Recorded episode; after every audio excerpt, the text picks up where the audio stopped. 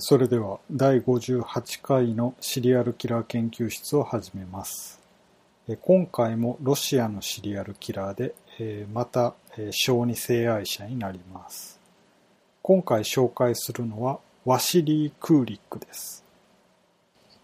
クーリックは1956年1月17日にイルクーツクで生まれました。3人兄弟の末っ子でした。知的な家族で父親のセルゲイ・クーリックはイルクーツク州立大学の生物学科で昆虫学の教授をしていました。さらに作家としても活動していて代表作はクズネツォフ大尉の冒険という本でした。1960年にイルクーツクの民間の出版社より発売されています。母親はイルクーツクの第40学校の校長先生をしていました。第40学校というのが小学校なのか中学校なのか高校なのかはわかりませんでした。ただ、日本の633制というのは世界的には特殊な分け方になっています。中高を3年で分けて中学校だけ義務教育にしたのは当時予算がなかったための苦肉の策であったという話を聞いたこともあります。なので、この当時のロシアの学校がどういう区分だったのかはちょっとわかりませんでした。クーリックが生まれた時には両親は40歳を超えていました。この時代の高齢出産はとても難しく、胎児の異常や合併症の危険がありました。彼は生まれながらにして病弱で、生後6ヶ月までは水に浸かると肌が黒くなってしまうため入浴できませんでした。資料によると足に先天性の障害があって足を引きずっていたと書いてあるものもありました。母親のフェオドシア・ステパノフナはクーリックが生まれた頃のことを回想していましたので紹介します。私が相談したシェルギナ先生は出産すべきではないと言いました。私が出産するのは人間ではないでしょうとも言いました。それにもかかわらず私は出産することに決めました。そして出産は1月10日から17日まで続きました。全身麻酔を受けました。生まれてきた新生児を最初に見たとき、私はゾッとしました。彼はとても小さく、鼻と耳がなくて、大きなお腹がドキドキして破裂したように見えました。彼は早産で7ヶ月でした。沐浴させると皮膚が黒くなり始めたので、6ヶ月まで入浴させませんでした。彼が普通の子供になり始めたのは生後6ヶ月になってからでした。こんな状態だったのに、クーリックは1ヶ月後に退院させられます。体重はわずか2.1キロでした。子供の頃には無遊病でした。時々感触を起こしてとても攻撃的になったようですが、家族との関係は良好で仲が良かったようです。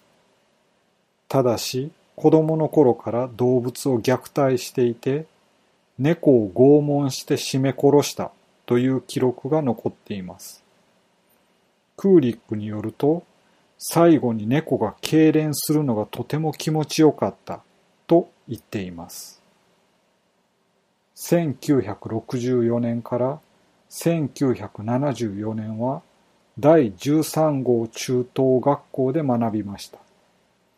2回肝炎になり、リウマチにも苦しんで、12歳までは気管支喘息もありました。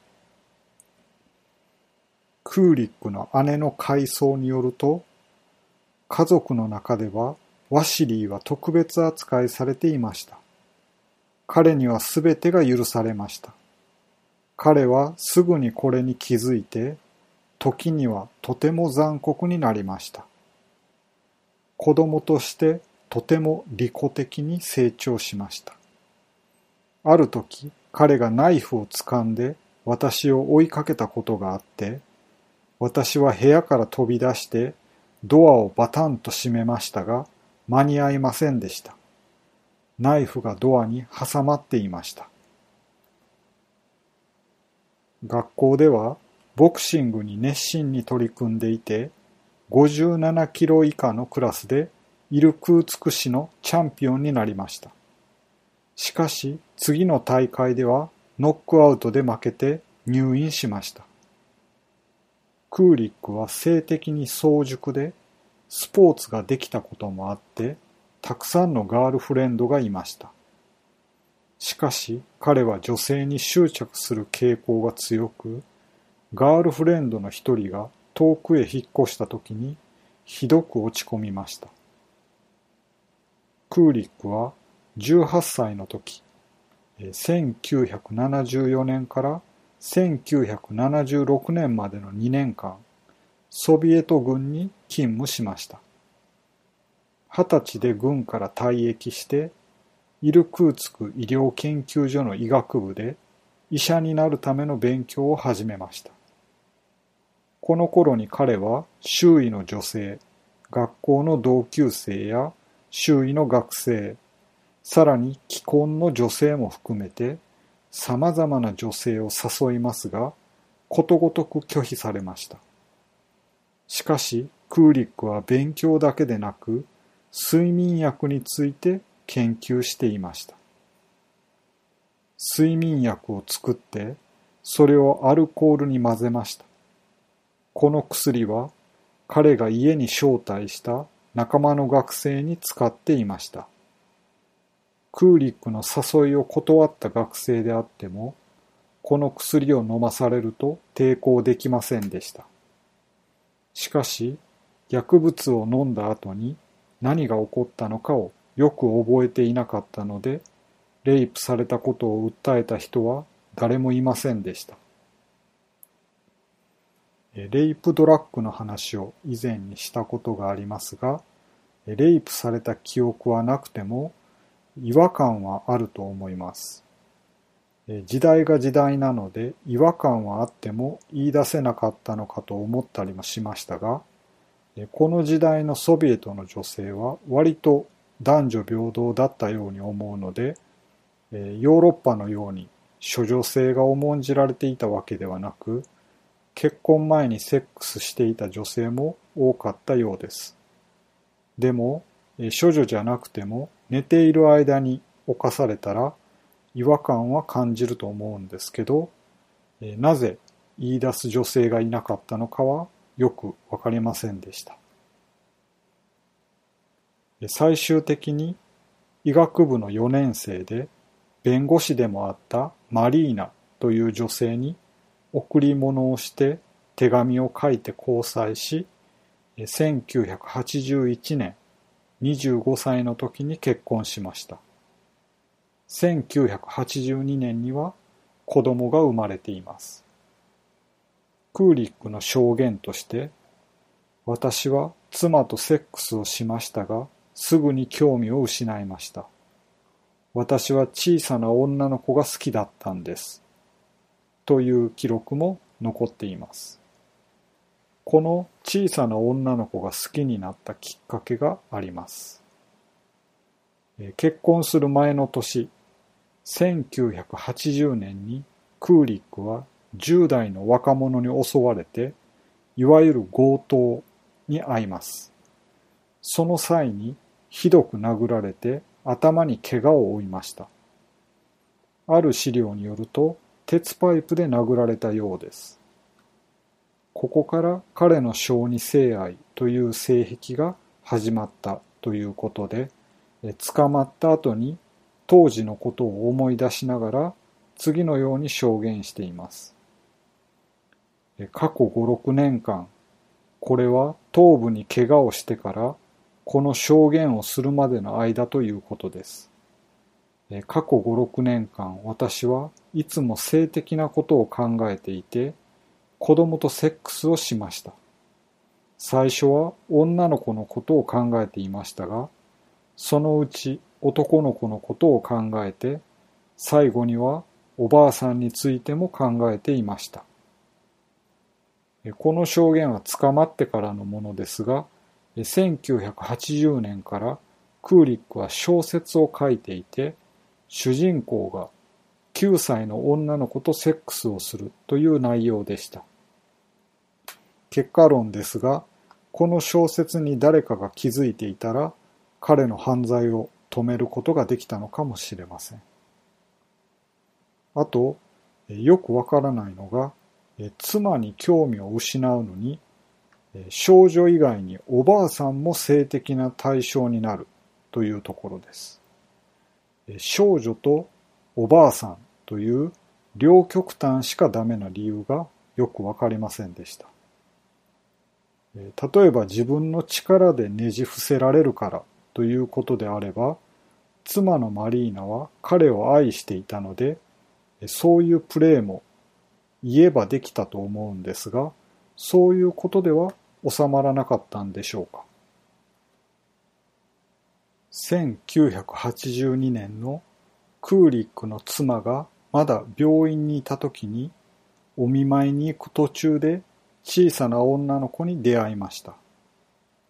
その少女をガレージに連れ込んでレイプしました。これは突発的な事件だったようです。この事件は詳細が明らかになっていません。クーリックの最初の証明できた事件としては、8歳のマーシャをレイプした事件でした。彼女はレイプ後に解放されて殺されることはありませんでした。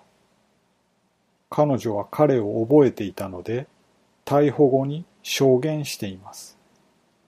他にも8歳のターニャという男の子もレイプしています。この男の子もレイプ後に解放されました。ターニャは両親に全てを話しましたが、両親が警察に行くことを恥じて、この事件は公にはなりませんでした。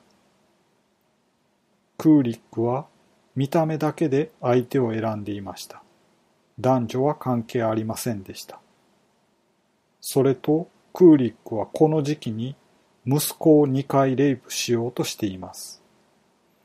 クーリックは、私は一人の時に3歳の息子を2回レイプしようとしましたが、その度に母か妻が帰ってきたためできなかった、と証言しています。妻のマリーナは、息子は父親が近づきすぎることに不満を言っていて、私はクーリックに説明を求めました。彼は息子のお尻のおできを治療しようとしていただけだと言っていました。なので一応私は納得しました。と言っています。クーリックは最後まで息子をレイプしたいと考えていたようですが、その願いは実現できませんでした。なので、9歳のワシリーナという少女を襲おうとします。クーリックは彼女に手紙を書いておもちゃをプレゼントしました。それから屋根裏部屋がどんなに楽しくて快適でどんな遊びができるかを話して誘いましたが少女はついてきませんでした。彼女は慎重でした。クーリックもまだ子供を誘う経験がなかったので、うまく誘えませんでした。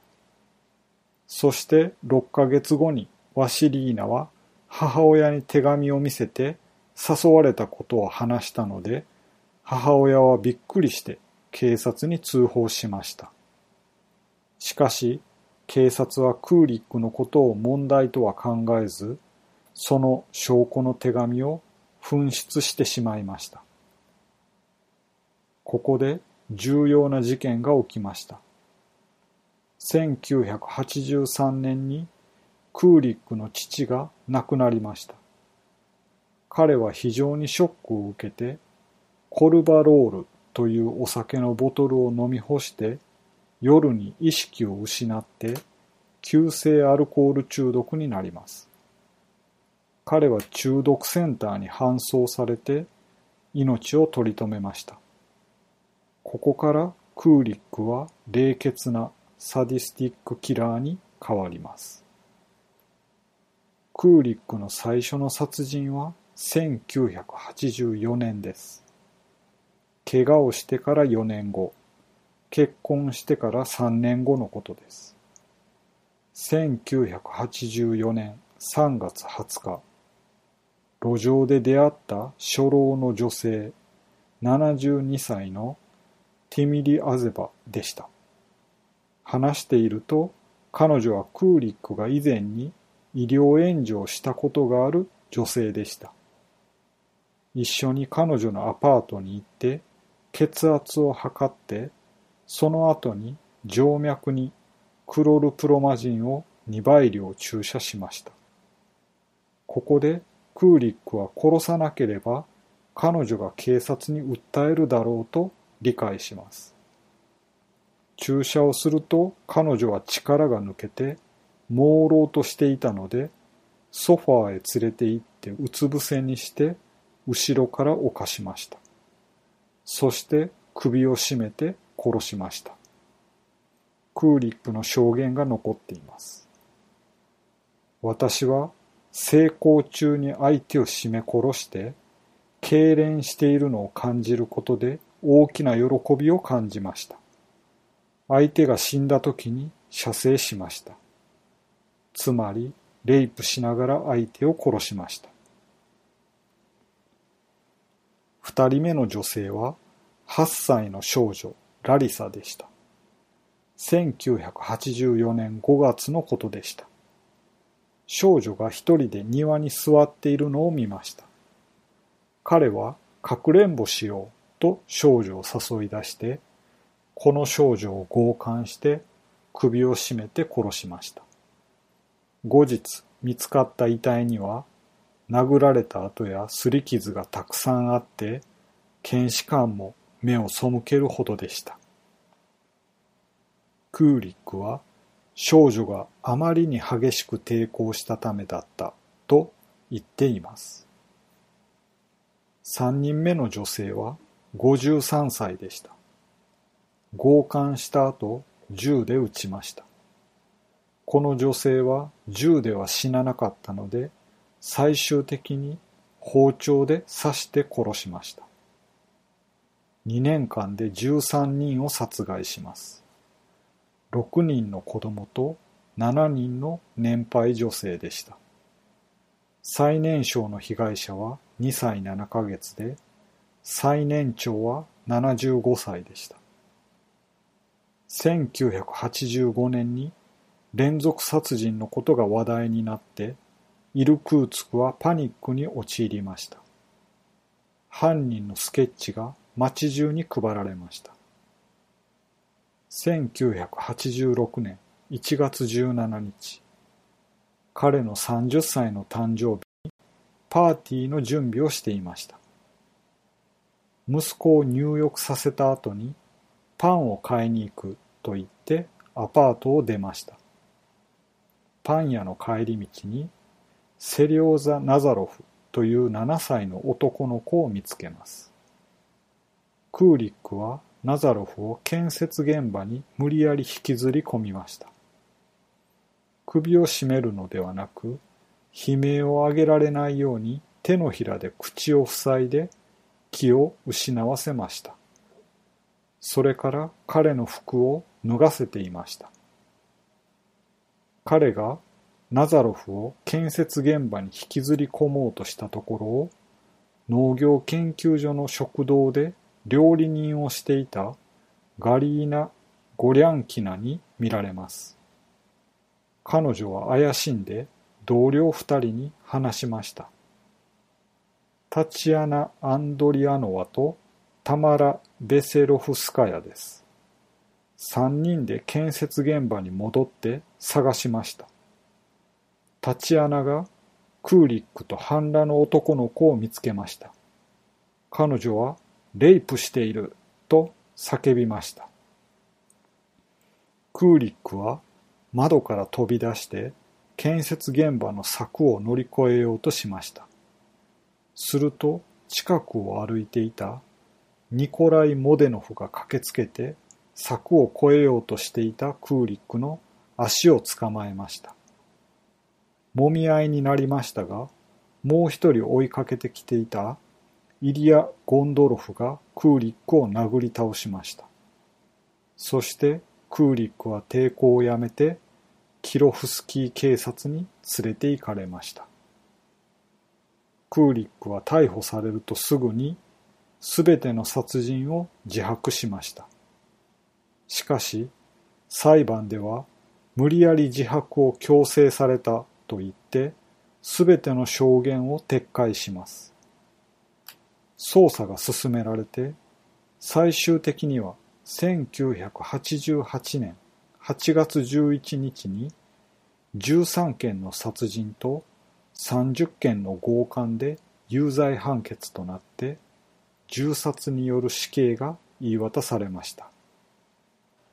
ここからほぼ1年間クーリックは死刑囚官房にいました。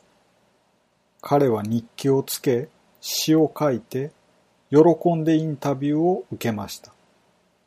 ジャーナリストは彼を死刑囚官房で撮影して、そこで彼は人生の意味について話しました。彼の写真は多数残されているので、子供の頃の写真や友人と撮った写真、捕まってからの写真などをブログに貼っておきます。興味のある方はご覧ください。そして判決が出てから約1年後の1989年6月26日、ワシリー・クーリックは33歳で銃殺刑となりました。以上でワシリー・クーリックの研究を終わります。